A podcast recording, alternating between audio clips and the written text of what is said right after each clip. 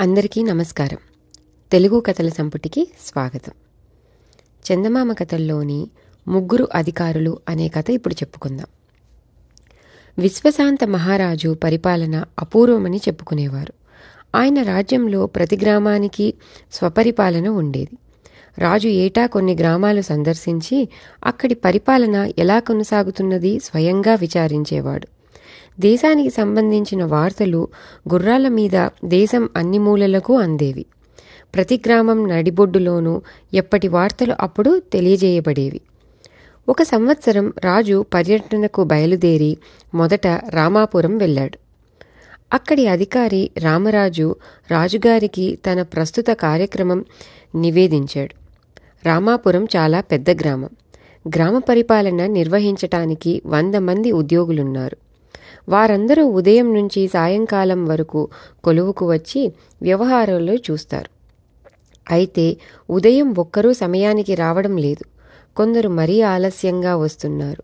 దీని అరికట్టడం కోసం రామరాజు ప్రతిరోజు అందరికన్నా ముందుగా వచ్చి గుమ్మం దగ్గర నిలబడి ఆలస్యంగా వచ్చిన వారిని తగిన విధంగా శిక్షిస్తూ వచ్చాడు. అలా అతను వారం దినాలు చేసిన అనంతరం ఉద్యోగులు ఇష్టం వచ్చినట్టు రావడం తగ్గిపోయింది.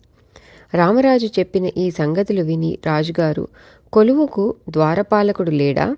నువ్వు స్వయంగా సేకరించిన సమాచారం వాడి ద్వారానే సేకరించవచ్చు కదా? అన్నాడు. ప్రభు ద్వారపాలకుడు చిన్న ఉద్యోగి. అతడు మిగతా ఉద్యోగులంటే భయపడతాడు.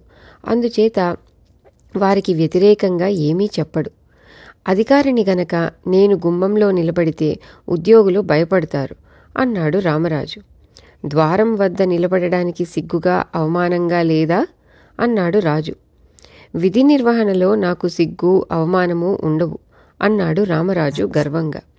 అయితే నేటి నుంచి నువ్వు ద్వారపాలకుడిగా ఉండు. ఈ గ్రామానికి మరో అధికారిని నియమిస్తాను అన్నాడు రాజు. రాజుగారు తనను మెచ్చుకుంటాడనుకున్న రామరాజు తెల్లబోయి ఇది అన్యాయం ప్రభు అన్నాడు. ఇందులో అన్యాయం ఏమీ లేదు. ఇక్కడి కొలువులోని వారందరికీ అధికారివి. అయినా ఇక్కడి ద్వారపాలకుడు నీకంటే నీ కింది అధికారులను ఎక్కువ అభిమానించి గౌరవిస్తున్నాడు. గుమ్మం దగ్గర నిలబడితే తప్ప నీ కింద ఉద్యోగులు నిన్ను లెక్క చేయడం లేదు. అన్నిటినీ మించి ఎంతో విలువైన నీ సమయాన్ని ద్వారపాలనకు వెచ్చిస్తున్నావు. ఈ ఒక్క బాధ్యతనే నువ్వు సరిగ్గా నిర్వహిస్తున్నట్టున్నది. అని రాజుగారు ఆ గ్రామానికి ఒక కొత్త పాలకుణ్ణి నియమించి అక్కడి నుంచి భీమపురం వెళ్ళాడు. రాజుగారు తాను భీమపురం వెళ్తున్నట్టు ముందుగా ఎవరికీ చెప్పలేదు. ఆయనకన్నా ఒక గంట ముందుగా మాత్రమే ఆ వార్త భీమపురం చేరింది. అక్కడి అధికారి రాజుగారు వస్తున్నారన్న వార్త ఊరి మధ్య వినిపించినప్పుడు తన కార్యాలయంలో కాక ఊరి మధ్య ఉన్నాడు. అతను హడావిడిగా కార్యాలయానికి వెళ్ళి రాజుగారికి ఘనమైన స్వాగతం ఏర్పాటు చేయమని ఉద్యోగులను హెచ్చరించాడు. భీమపురం చేరుతూనే తన కోసం సిద్ధంగా ఉన్న ఏర్పాట్లు చూసి రాజుగారు తెల్లబోయాడు. అకస్మాత్తుగా వచ్చి అధికారిని ఆశ్చర్యపరచాలని ఆయన ఉద్దేశం. నేను వస్తున్నట్టు మీకు ముందే ఎలా తెలిసింది? అని రాజుగారు గ్రామాధికారిని అడిగాడు.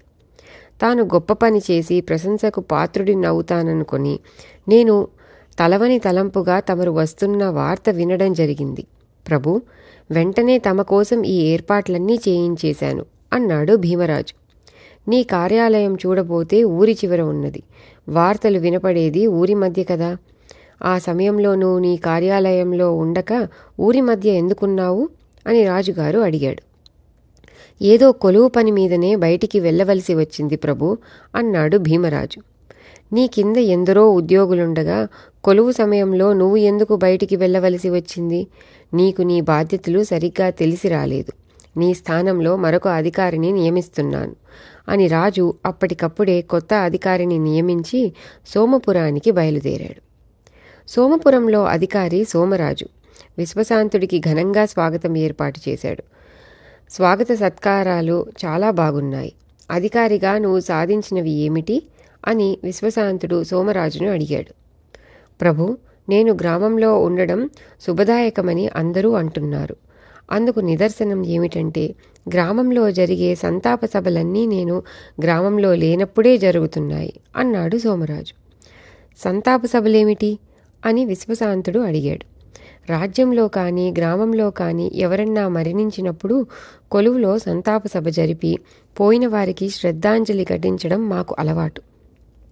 ఈ కార్యక్రమం నిర్వహించవలసిన వాడు అధికారి అంటే నేను. నా తరువాత వాడైన వీరభద్రుడు గత సంవత్సరంలో ఇరవై ఆరుగురు ప్రముఖుల మరణాలకు తానే సంతాప సభలు నిర్వహించాడు అన్నాడు సోమరాజు. శుభకార్యాల మాటేమిటి? అని రాజుగారు అడిగాడు. నేను లేనప్పుడు శుభకార్యాలు ప్రారంభించం కదా? అవి అన్నీ నా అధ్యక్షతనే జరుగుతాయి.